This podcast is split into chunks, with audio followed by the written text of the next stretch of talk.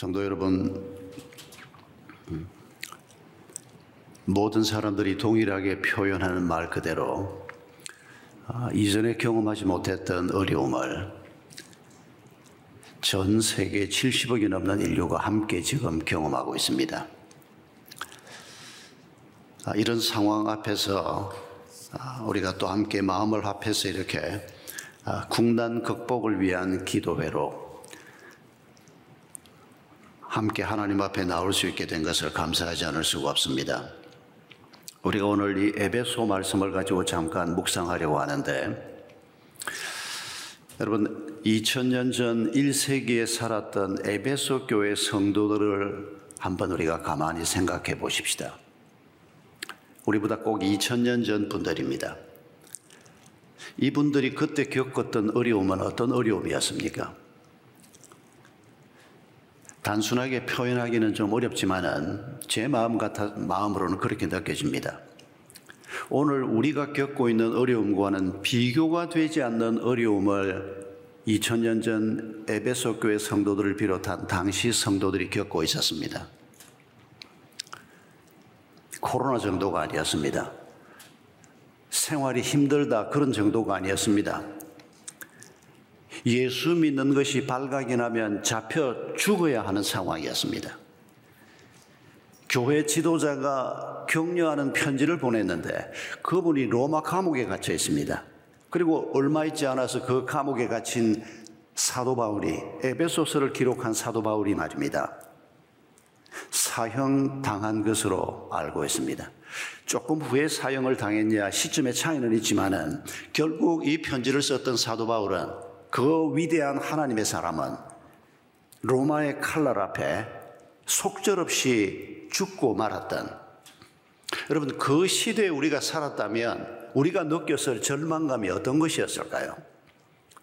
교회 설립자였고 담임 목사였고 아버지처럼 존경하는 목사님 사도 바울이 그렇게 죽음을 당하고 그것뿐입니까? 사도 베드로를 비롯해서 여러 지도자들이 죽임을 당하고 정상적인 삶이 불가능했습니다.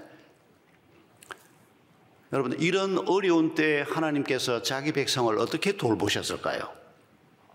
우리가 이 말씀을 잠깐 생각하면서 먼저 나누고 싶은 말은 우리가 이 코로나라고 하는 기가 막힌 상황 앞에 있지만은 또 사실 코로나뿐이겠습니까? 여러분 각자가 겪고 있는 개인적인 어려움은 또 얼마나 크겠습니까? 우리가 먼저 아침에 생각하고자 하는 것은 나의 관점에서 이 문제를 바라보지 말고 하나님의 관점에서 하나님의 눈으로 오늘 우리의 문제를 좀 바라보는 이런 관점의 변화를 주께서 우리에게 주시기를 원합니다. 도대체 코로나가 왜 생겼을까? 우리가 쉽게 생각했던 것 중에 하나가 뭡니까?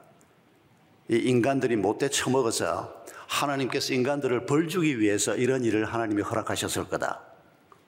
저는 그렇게 생각하지 않습니다. 우선에 우리가 심판을 입에 올리는 것 자체가 그건 건방진 일이라고 생각합니다. 이게 심판이다라고 말할 수 있는 분은 하나님 한 분 외에는 아무도 없습니다. 우리가 건방을 떨면서 이게 심판이다 어쩌다 이렇게 말하는 것은 저는 인간으로서 피조물로서 할 말은 아니라고 생각합니다. 정말 하나님께서 이런 엄청난 일이 일어나도록 허락하셔놓고 어떤 분은 하나님이 이 코로나를 우리에게 주셨다고 직접적으로 표현하는 분도 있습니다만 저는 하나님이 이 코로나를 우리에게 주셨다고 생각하지 않습니다. 인간의 잘못으로 생겨난 것이 틀림없습니다. 그럼에도 불구하고 하나님께서 이 상황을 보면서 벌 주시는 것을 바라보고 있고 어쩌면 하나님이 이놈들 한번 혼나봐라. 이렇게 하나님을 이해하는 분들도 가끔씩 있는 걸 볼 수가 있습니다. 제 마음 속에도 그런 마음이 가끔씩 들 때가 있습니다. 근데 제가 소스라치게 놀라는 것은 하나님이 절대 그런 눈으로 오늘 우리를 바라보고 있을 것이라고 생각되지 않습니다. 저는 은퇴를 하고 뭐 일에서도 벗어나 있고 생활에서도 좀 벗어나 있는 편입니다. 정말 가슴 아픈 것은 이 일 때문에 이 세계 70억이 넘는 인류 중에서도 가난한 나라 백성들 말입니다. 오늘 우리 대한민국에서도 이 코로나 때문에 바로 직격탄을 맞고 생계 위협을 받는 분들, 여러분 이런 분들의 기가 막힌 얘기를 아마 직접 겪고 있는 분들도 계실 것이고 간접으로 보는 분도 계실 것입니다. 저도 직접 겪고 있는 사람 중에 하나입니다. 제 사위가 카페를 하고 있습니다. 오랫동안 경험하고 나름대로 준비를 하고 그래서 지난 연말부터 뭐를 새로 하나 얻어서 잘 해보겠다고 그래서 제주도 평택이라는 곳에 장소를 하나 얻어서 준비를 시작했습니다. 준비하고 있는 중에 코로나 상황이 벌어졌습니다. 그래도 이게 뭐 이렇게 엄청날 줄 몰랐죠? 아주 예쁘게 카페를 만들어서 어떤 의미에서는 자기 인생의 역작이라고 말할 수 있는 그리고 꿈이라고 말할 수 있는 카페를 건사하게 열었는데 그 카페를 연 게 지난 5월입니다. 한 몇 달 동안 준비를 해서 코로나 상황에 진입을 해서 이걸 열고 여러분 지금 카페들이 어떤 상황인지 아시지 않습니까? 그걸 아비 입장에서 지켜보면서 참 가슴이 아픕니다. 제가 제 그런 마음을 느낄 때마다 이 코로나 팬데믹을 바라보고 있는 하나님의 마음이 그런 마음 수억 배가 아닐까. 자식들이 고통을 겪고 있는데 그걸 보시면서 우리 아버지의 마음은 무슨 다른 마음이 있겠습니까? 뭐 원인이 뭐였던지 간에 아비 된 마음으로 가슴 아파하고 힘들어하고 그게 오늘 우리를 바라보는 하나님의 마음이라는 것을 여러분 우리가 먼저 기억하십시다. 엊그제 라디오에서 재밌는 얘기를 들었습니다. 지하철에서 열차가 들어올 때 자주 우리가 들었던 얘기가 뭡니까? 아나운서먼트가 나오지 않습니까? 열차가 들어오고 있습니다. 안전선 밖으로 서주세요. 안 들어보신 분이 없을 겁니다. 근데 요새 여러분 그 멘트가 바뀌었다는 거 아십니까? 저는 몰랐습니다. 바뀐 멘트를 한 번도 듣지를 못했습니다. 가끔씩 지하철을 타는데도. 뭐라고 바뀌었다고 라디오에서 교수님이 나와서 얘기를 하는 거니까. 안전선 밖으로 서주세요. 이거 누가 중심이 돼서 하는 표현입니까? 열차를 운행하는 사람 입장에서 하는 얘기입니다. 지금 열차를 기다리고 있는 사람 입장에서 하는 얘기가 아니고 지금 열차가 들어가고 있습니다. 열차를 운행하는 사람, 지하철 공사 입장에서 안전선 바깥으로 서주세요. 이거 잘못된 거다. 이게 단, 단순히 언어의 문제만이 아니고 지하철을 경영하는 경영자로서 지하철에서 섬기는 사람들 입장에서 자기 중심적인 이런 표현을 가지고는 제대로 된 섬김이 나올 수 없다. 그래서 표현을 바꿔야 한다. 아, 우리 사회에서 그런 실험을 하신 분들이 있더라고요. 그리고 지하철 공사도 그걸 동의를 하고 요즘에는 안전선 밖으로 나가주세요가 아니고 열차가 들어오고 있습니다. 안전선 안쪽으로 서주세요. 이렇게 표현이 바뀌었다는 겁니다. 작은 말 같지만은 굉장히 중요한 얘기입니다. 누구 입장에서 생각을 하느냐, 어떤 사람의 관점에서 생각하느냐의 문제입니다. 지하철에서 시민을 섬기는 입장에서 어떻게 해서든지 그 시민의 입장에서 문제를 생각을 하고 시민의 눈으로 문제를 바라보려고 하는 이런 지적을 받아들여서 지하철 공사가 표현을 바꾸었다는 얘기를 들으면서 아주 마음이 좋았습니다. 여러분 오늘 이 팬데믹 그것도 이 엄청난 코로나 팬데믹을 바라보고 있는 우리가 우리의 눈으로 이 문제를 바라보는 게 아니고 하나님의 눈으로 이 문제를 바라보고 또 해법도 우리가 생각하기는 그저 백신만 나오면 아닙니다, 여러분. 백신이 빨리 나오기를 저도 간절히 바랍니다만은 백신만 나오면 끝나는 문제가 아니지 않습니까? 수없이 많은 질병들은 앞으로 또 생길 거고 우리의 해법을 우리의 관점에서 생각하는 것이 아니고 하나님의 관점에서 우리가 이 문제를 놓고 고민해 보는 아니 우리가 그러면 하나님의 관점에서 이 어려움 외에 앞으로도 인생에서 겪는 여러 가지 어려움들을 하나님이 어떻게 나를 도와주실 것인가를 내가 미리 예측할 수 있단 말인가? 아닙니다. 우리는 예측할 수 없습니다. 그러나 적어도 하나님이 어떤 방법으로 일하시는지 우리가 성경을 통해서 배울 수는 있다는 것입니다. 여러분, 에베소 교회 성도들의 문제를 주님께서 2000년 전에 바라보시면서 어떤 격려를 하고 있는지를 생각해 보십시오. 에베소서를 아무리 눈을 닦고 봐도 혹시 하나님께서 말입니다. 자, 에베소 교회 성도들아 너희들 중에서 이 큰 도시에 살면서 또 성도들 중에서는 돈도 좀 번 사람도 있을 거고 사회적인 영향력을 좀 가진 사람도 있을 테니까 너희들 중에서 누가 로마 정부에 좀 연이 닿는 사람이 없냐? 최소한 내 종 바울이 사형은 받지 않도록 좀 애를 써볼 사람은 없냐? 여러분 하나님이 이런 시도를 하는 것을 성도들에게 도전했다는 생각은 안 해보십니까? 문제가 생기면 우리가 그런 실험 해볼 수 있지 않습니까? 그거 잘못된 것도 아니고 하지 말아야 할 일도 아니라고 생각합니다. 여러분 예수님 당시에도 예수님의 제자 그룹 중에서 헤로드 왕의 청지기의 아내가 예수님의 제자 그룹 중에 있었다고 복음서가 얘기하고 있습니다. 여러분 왕의 비서실장쯤 되는 분의 부인입니다. 그 정도면 그 당시 팔레스틴 땅에서는 상위 0.1%에 속하는 그런 영향력을 가진 사람이 틀림없습니다. 에베소 교회 그 큰 도시에 살고 있는 성도들 중에 그래도 교회의 영향력을 행사할 수 있는 사람이 없을 거라고 우리가 생각할 수는 없지 않습니까? 그러나 여러분 에베소서를 눈을 닦고 봐도 또 다른 성경을 봐도 다른 성경도 옥중 서신들이 많이 있습니다. 그런 인간적인 노력을 하도록 하나님께서 도전하거나 암시하는 대목은 단 한 대목도 우리가 찾아볼 수가 없습니다. 그게 잘못돼서가 아닙니다. 하나님께서는 그런 실험보다 훨씬 더 좋은 방법을 우리에게 제시하시는 분이기 때문입니다. 우리가 인간적으로 할 수 있는 거 해봐야죠. 뭐 호주머니를 좀 털기도 하고 내가 할 수 있는 뭐 실험을 어떤 거라도 우리가 해봐야죠. 그게 잘못됐다는 게 아닙니다. 그러나 하나님께서 에베소 교회 성도들에게 무엇으로 격려하고 있나가?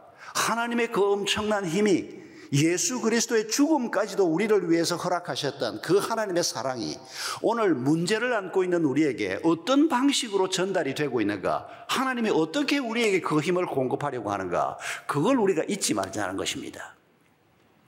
그 표현이 바로 오늘 우리가 읽은 본문 속에 들어있고 특별히 4절, 5절 속에 들어있습니다. 4절에서는 이렇게 말하지 않습니까? 지금 고통을 겪고 있지만은 세상 사람들이 로마 정권에서 에베소 교회 성도들을 바라볼 때는 너희가 너무도 작은 자이겠지만은 하나님이 너희를 어떤 사람으로 보고 있느냐? 사절에 이렇게 말합니다. 창세전에 그리스도 안에서 우리를 택하사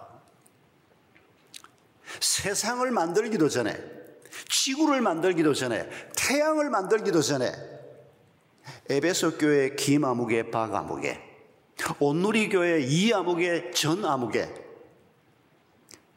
이 땅에 흩어져 있는 이 하나님의 사람 한 사람 한 사람을 하나님께서 택하셨다는 것입니다. 하나님께서 하나님의 마음에 품고 계셨다는 것입니다. 여러분 이게 얼마나 엄청난 말씀인지를 우리가 죽는 날까지 묵상해야 할 것입니다. 어떻게 이 시원찮은 나를 예수 믿고 평생을 살아도 부족함이 그치질 않고 예수 믿고 평생 주를 위해서 살겠다고 결심하고 헌신도 하나님 앞에 고백을 했지만은 여전히 죄악되고 여전히 이기적이고 여전히 육체에 속해 있고 이런 부족하고 시원찮은 나를 하나님께서는 이 세상을 만들기도 전에 나를 택하셨다고 말씀하고 내 이름을 아셨다고 말하고 내 이름을 하나님의 손바닥에 새겼다고 이사야를 통해서 말씀하시질 않나? 여러분 하나님이 우리를 이런 눈으로 바라보고 계시다는 것을 오늘 아침에 다시 한번 확인할 수 있기를 바랍니다. 우리 앞에 어떤 일이 벌어지고 있든지 간에 말입니다. 이게 뭐 코로나건 뭐건 간에 우리가 죽는 날까지 어쩌면 이보다 더 험한 일을 만날 수도 있습니다. 그러나 여러분 그 상황 앞에서 그 상황 때문에 염려하고 두려워하기 전에 하나님이 나를, 이 작은 나를, 이 믿음 없는 나를 어떤 눈으로 바라보고 계시는가? 이걸 우리가 생각할 때마다 힘이 나지 않을 수가 없습니다. 천지를 운행하시는 이 엄청난 하나님께서 지금 이 순간도 먹고 사는 문제 때문에 이렇게 쪼달리고 힘들어하고 안타까워하는 나를 하나님께서는 지금 이 순간도 내가 너를 태양을 짓기도 전에 너를 택했다. 여러분 이렇게 말씀하는 이 하나님 앞에 나 자신을 다시 한번 돌아볼 수 있기를 바랍니다. 내 연약함도 다시 한번 돌아볼 수 있기를 바랍니다. 내 죄악됨도 다시 한번 돌아볼 수 있기를 바랍니다. 5절 말씀은 우리가 더 적극적으로 품어야 할 말씀입니다. 5절에서 이렇게 말씀하십니다. 더 기쁘신 뜻대로 우리를 예정하사 예수 그리스도로 말미암아 자기의 아들들이 되게 하셨으니 하나님께서 우리를 세상을 만들기도 전에 택하셔서 자신의 아들, 딸로 삼으셨다고 말합니다. 우리도 다 누군가의 아들이었고 딸이었지 않습니까? 그리고 우리 대부분은 다 또 누군가의 아빠가 되고 엄마가 됩니다. 하나님께서는 하나님과 우리의 관계를 이 부모 자식 관계로 자주 설명을 하십니다. 그래야 우리가 이해를 잘 할 수 있기 때문입니다. 그런데 여러분 여기 아들이라고 하는 단어가 대표형입니다. 따님들을 무시해서 딸이라고 안 쓴 게 아닙니다. 아들, 딸이라고 써야 할 자리에 그냥 대표형으로 가끔씩은 아들이라고 쓰고 가끔씩은 딸이라고 쓰는 것도 여러분 기억하셔야 합니다. 예루살렘의 딸들아 나를 위해서 울지 말고 너희 자녀를 위해서 울라. 예수님께서 골고다에 가시기 전에 이런 말씀을 하셨는데 어, 어떤 사람이 딸들 보고 기도하라 그랬고 아들 보고 기도하라는 말씀 안 했으니까 나는 잘난다. 이거 우리 특세할 때 저희 교회에서 저희 교회 김 집사가 부인한테 했던 얘기입니다. 맞습니다. 그러면 하나님이 딸들만 보고 기도하라 그런 게 아니고 대표형으로 딸들아라고 말했지만은 거기 아들도 다 포함되는 겁니다. 여러분 하나님께서 우리를 아들 딸이라고 말씀하시고 그리고 하나님께서 자기를 누구라고 말씀하십니까? 아바마마가 아니고 아버지도 아니고 아빠라고 말씀하셨습니다. 아바 아버지 우리말로 정확하게 아빠입니다. 여러분 아바마마와 아버지와 아빠의 차이를 아시겠습니까? 뭐 아바마마는 저는 해본 적이 없어서 그냥 감으로만 우리가 다 느낍니다만 여러분도 아바마마 해보신 분은 없을 겁니다. 근데 그 분명히 아버지를 지칭하는 표현이긴 한데 거기에는 왠지 피냄새가 나고 거기에는 아주 서늘한 냄새가 나지 않습니까? 저는 돌아가신 제 아버님을 항상 아버님이라고 불렀습니다. 다른 호칭은 없었습니다. 한 번도 아빠라고 불러본 적도 없었고 옆에서 아빠라고 부르는 소리를 들어본 적도 없었습니다. 그런데 저희 아이들은 셋 다 제가 딸, 딸, 아들 셋인데 저를 아기 때부터 지금까지 아빠라고만 부릅니다. 자, 다른 이름으로 부르지 않습니다. 여러분, 그 차이를 아실 겁니다. 하나님께서 우리를 보고 내가 너희 아빠다. 우리가 하나님을 어떤 마음으로 대하라는 겁니까? 어미하신 하나님, 그것도 분명히 하나님의 모습입니다. 분명히 아바마마의 모습이 있습니다. 그러나 친의 정으로 이 세상 둘도 없는 사랑의 마음으로 내가 네 아빠다. 너는 내 자식이다. 여러분 이렇게 말씀하시는 이 하나님과의 관계 여러분 이게 코로나건 질병이건 가난이건 절망이건 죄건 무엇이건 간에 우리가 인생을 살면서 우리의 문제를 극복하게 하는 가장 중요한 힘의 원천인 것을 기억하십시다. 에베소 교회 성도들을 우리 하나님께서 이렇게 지금 격려하고 있는 것입니다. 당장 뭐 먹어야 하는 문제 하나님이 먹게 하시면 감사하지요. 하나님이 그런 일에 관심 없는 분이 아닙니다. 여러분 광약길을 걷던 이스라엘 백성들에게 옷도 해결해 주시고 먹는 문제도 해결해 주시고 신발 문제도 해결하시고 물 문제도 해결하시고 여러분 그는 그런 하나님의 손길을 우리가 결코 잊지 않습니다. 그런 도움이 오늘도 우리에게 필요합니다. 그런 도움이 필요 없다는 게 아닙니다. 그러나 하나님께서 더 근본적으로 우리의 심연 깊은 곳에 힘이 되고 원천이 되는 말씀을 지금 우리에게 주고 싶어 하는 것입니다. 그게 뭔가? 하나님이 내 아빠시고 나는 하나님의 아들이고 딸이다. 여러분, 이 표현 속에 모든 게 다 들어있지 않습니까? 제가 목사로 평생을 살았습니다만은 제가 조금 빨리 은퇴를 했습니다. 은퇴를 하고 한 지금 2년 지나면서 마음속에 자주 회개하는 것 중에 하나가 뭔가 하니까 정말 예수님께서 목자가 되셔서 양을 위해서 자기 목숨을 내주신 것처럼 내가 목양했던 교회 성도들을 위해서 내 목숨을 내줄 정도로 내가 그들을 사랑했던가 그러지 못했던 것을 하나님께서 계속 보여주십니다. 신학교 다닐 때는 그래야 된다고 선배 목사님들, 교수님들이 설교도 했고, 그러겠노라고 고백도 했고, 또 현장에 와서는 열심히 사랑하려고 애를 썼는데, 참 그러지를 못했습니다. 그 아픔을 하나님이 계속 지적해 보여주셔서 회개하게 하시는 이런 마음을 요즘 많이 느끼고 있습니다.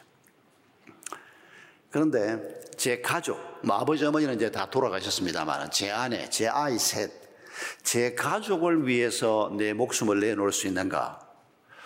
그건 제가 할 수 있겠더라고요.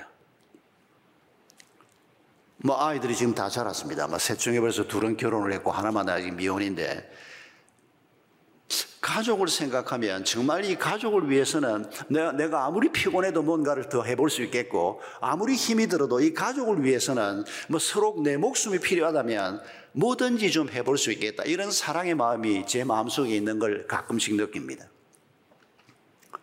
여러분, 이게 바로 이걸 무한대로 확대를 하면 이게 바로 아빠 되신 하나님의 우리를 향한 마음이라는 것을 느껴보는 것입니다. 여러분, 천지를 지으신 하나님께서, 이 크신 하나님께서 내가 네 아빠다. 이걸 생각하면 코로나 앞에서도 또 우리 어떤 질병 앞에서도 어떤 우리 인생의 문제 앞에서도 어떤 죄악 앞에서도 그 하나님의 은혜를 덧입고 우리가 다시 한번 힘을 내서 길을 걸어가 볼 수 있는 이런 하나님의 사람이 될 수 있다는 것입니다. 여러분 여기 5절에 나오는 아들이라고 하는 이 표현이 우리의 조금 더 주의를 요하는 표현입니다. 왜냐하면 사도 바울이 이 성령으로 감동해서 이 표현을 쓰면서 아들이라고 하는 단어를 친아들이라고 하는 단어를 쓰는 게 아니고 법적 아들이라고 하는 단어를 쓰고 있습니다. 그 법적 아들이라는 말은 다른 말이 아니고 양자라는 얘기입니다.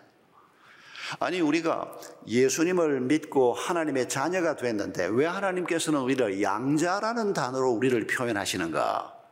여기 아주 중요한 의미가 담겨 있다고 생각합니다. 두 가지 의미가 담겨 있습니다. 첫째는 양자지만은 이 자식이 아버지가 가지고 있는 모든 걸 다 물려받는 상속자가 됩니다. 제가 목회했던 교회에서도 입양 운동을 굉장히 오랫동안 열심히 해서 저희 교회 안에 입양 아들이 굉장히 많았습니다. 그래서 입양 홍보회로부터 대한민국 교회에서 교인 숫자 비율로 따져서 제일 입양을 많이 한 교회라고 표창장도 한번 받은 적이 있는데 여러분 입양돼 온 아이들 생각해 보면 제가 이 얘기를 하면서도 어, 저희 교회 권사님이 늦게 입양을 했던 우리 봄이라는 아이 생각이 지금 머릿속에 계속 떠오르는데 내가 아무리 입양을 했어도 내가 엄마 아빠 피 한 방울 물려받지 않아도 내가 법적으로 이 집에 양자 양녀로 들어오게 되면 엄마 아빠가 돌아가시고 나면 엄마 아빠가 가지고 누리고 있던 그 모든 것들 다 누구 것이 됩니까? 내 것이 됩니다. 그게 입양했건 친자식이건 부모로부터 상속자로서 자식이 누리게 되는 특권입니다. 여러분, 우리가 하나님의 자녀로서 우리 하나님이 가지고 있는 그 모든 것이 다 내 것이다. 별로 감동이 안 되시는 모양이네. 별로 얼굴이 밝아지지 않으시네요. 왜 그러십니까? 혹시 이런 생각이 들었습니까? 아니, 하나님이 뭐 천지를 지으시고 모든 것이 다 하나님의 것인데, 그게 다 하나님의 것이고 내가 하나님의 상속자면, 빨리 뭐 아파트로도 하나 당첨되게 해주시든지. 아니, 그 많은 하나님이 가지고 있는 좋은 것 있으면서 나한테 좀 달라고 달라고 기도를 해도 잘 안 주시는데, 이건 도대체 뭐야? 이런 하나님에 대한 섭섭병이 있어서 이런 말씀을 들어도 마음에 아멘 감사합니다 하고 우리가 흔쾌히 나오지 않는 경우가 많이 있습니다. 저도 2년 전에 아니 암이라는 소리를 처음 들었을 때 장면이 지금도 막 생생하게 납니다. 저희 교회 집사님이 저를 진단했던 집사님이 한 1년 동안 추적한 끝에 마침내 2년 전쯤에 목사님 암입니다 하는 전화를 해왔습니다. 어, 벌써 1년 전부터 가능성이 있다는 말을 계속 들었기 때문에 암이라고 연락이 올 가능성이 뭐, 뭐 반 이상 있다고 느끼고 있었습니다. 내가 그때 어떤 마음이 들지 나도 궁금했습니다. 아니 하나님은 왜 납니까 해필이면 내가 아직도 목회하려 그러면 몇 년이나 더 남아 있고 해야 할 일도 많고 내가 그 동안에 뭐 죄인이고 부족한 점 참 많지만은 열심히 그래도 해왔는데 왜 하필 납니까? 내 마음 속에 이게 팍 올라오면 어떡하지? 상당히 걱정이 됐습니다. 하나님에 대한 섭섭한 마음이 생기면 어떡하지? 그런데 다행히 한 1년 정도 예비 기간을 하나님이 주셔서 그랬는지 암입니다. 그러는데 아주 담담하게 그 말을 제가 받았습니다. 아, 그래요, 집사님. 알겠습니다. 다음 주에 만납시다. 그때 제가 하남에 신방을 가 있었습니다. 차를 타고 돌아오려고 차에 딱 앉아서 시동을 켜는데 그 전화가 왔습니다. 집에까지 돌아오는데 운전해서 돌아오는데 한 40분 50분 걸렸는데 다행히 마음이 흔들리지 않았습니다. 이게 심해서 뭐 한 몇 달 안에 하나님이 부를 수도 있고 아니면 치유가 될 수도 있을 텐데 하나님께서 이런 일을 허락하신 뜻이 있겠지. 다행히 마음이 흔들리지 않고 제 아내에게도 여보 암이래 몇 개인지는 열어봐야 안 돼. 꽤 담담하게 말을 할 수 있었습니다. 그게 참 감사합니다. 제가 그 순간에 막 눈물이 팍 쏟아지고 막 하나님에 대한 섭섭한 마음이 막 솟구치 오르고 막, 막, 막, 막 내가 흔들리는 이런 모습을 만약에 막 드러내 보이면 성도들은 나를 어떤 눈으로 바라볼 거며 근데 참 감사하게도 하나님이 제게 평안을 주셨습니다. 여러분, 우리가 살면서 겪어야 할 일들이 얼마나 많을지 모르겠습니다. 마지막 죽음이 내 코앞에 다가오는 그 순간까지 우리가 겪어야 할 많은 일들이 있는데 여러분 이 많은 일들 앞에서 우리가 기억해야 할 것은 여러분 하나님이 왜 안 주시고 원하지 않는 건 주시는지 잘 모르겠습니다. 그러나 하나님의 뜻이 있을 것입니다. 그 하나님을 기대하고 하나님의 관점에서 우리의 문제를 생각하면서 하나 더 생각해야 할 것은 하나님께서 우리에게 반드시 주고 싶어 하는 것이 있는데 그게 바로 4절 하반절에 기록되어 있는 그 앞에 거룩하고 흠이 없이 하시려고 우리를 자녀 삼으셨다는 것입니다. 우리가 이 땅에서 건강하게 암도 안 걸리고 뭐 심장마비도 없고 건강하게 살다가 건강하게 자연사하면 얼마나 좋겠습니까? 근데 그런 사람은 거의 없습니다. 문제가 없게 해주세요. 병 걸리지 않게 해주세요. 뭐 기도하고 싶으면 기도하십시오. 근데 그 기도가 절대 응답될 가능성이 없다는 거 아시고 기도하셔야 합니다. 문제는 생길 겁니다. 그러나 문제를 이길 수 있도록 주님 도와주세요. 그 기도는 응답될 가능성이 100%라고 믿습니다. 하나님이 우리를 자녀 삼으시고 하나님이 우리와의 부모 자식 관계 속에 오늘도 우리와 함께 거하시면서 우리에게 하늘의 힘을 공급하시고 하늘의 평안을 공급하시고 우리와 함께 걸어가실 것이기 때문입니다. 그리고 하나님께서 이루고자 하는 것은 꼭 하나입니다. 우리를 거룩하고 흠이 없게 하시려고. 바로 이게 하나님을 닮는 것입니다. 우리의 아빠를 닮는 것입니다. 하나님께서는 이 일을 위해서 오늘도 우리를 만지고 계십니다. 코로나 상황 속에서도 우리가 내가 하나님을 닮아가도록 나를 도우시고 나를 인도하시는 하나님의 손길을 기억하면서 그 아들 예수의 생명까지도 나를 위해서 아끼지 않고 주셨던 하나님의 사랑을 기억하면서 내가 달라고 달라고 기도해도 주지 않는 것은 더 큰 뜻이 있을 것이다. 하나님이 가지고 계신 더 큰 계획이 있을 것이다. 이런 믿음의 마음을 우리가 마음에 품으면서 여러분 오늘 우리가 가지고 있는 모든 두려움을 물러 물리칠 수 있기를 바랍니다. 우리가 안고 있는 모든 염려를 다 내려놓고 다니엘이 표현한 것처럼 이 평안의 마음을 가지고 우리가 오늘 새 하루를 시작하고 또 우리의 남은 길을 함께 걸어갈 수 있기를 바랍니다.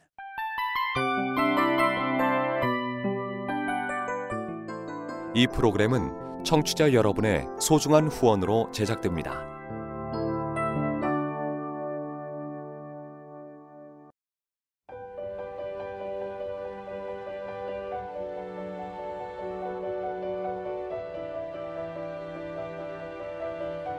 세상에는 수많은 교회들이 있지만 더 깊이 있는 말씀 강해를 찾기 위해 크기로만 교회를 선정하지 않습니다.